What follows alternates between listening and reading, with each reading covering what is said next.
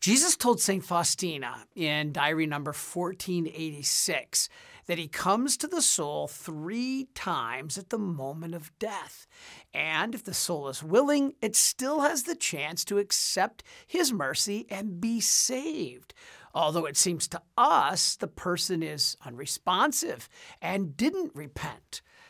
Perhaps that is why the Catechism, uh, paragraph 2283, states we should not despair of the eternal salvation of persons who have taken their own lives. By ways known to Him alone, God can provide the opportunity for salutary repentance.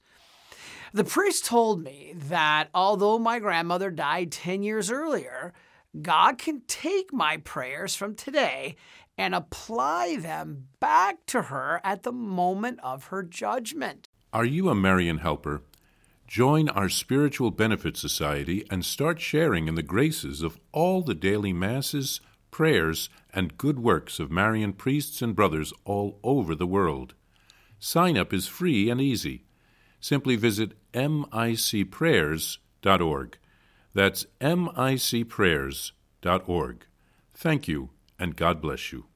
Please follow or subscribe to this podcast to receive the latest episodes and updates.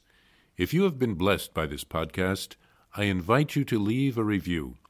Reviews greatly improve our podcast ranking and will help spread this podcast to other people throughout the world. Are you enjoying this podcast? I invite you to listen to more shows brought to you by the Marian Fathers of the Immaculate Conception.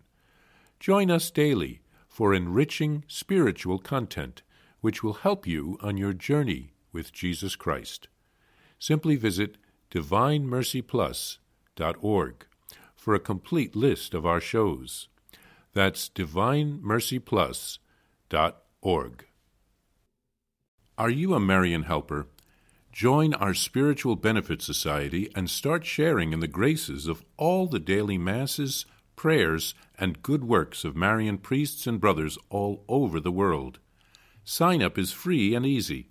Simply visit micprayers.org. That's micprayers.org. Thank you, and God bless you.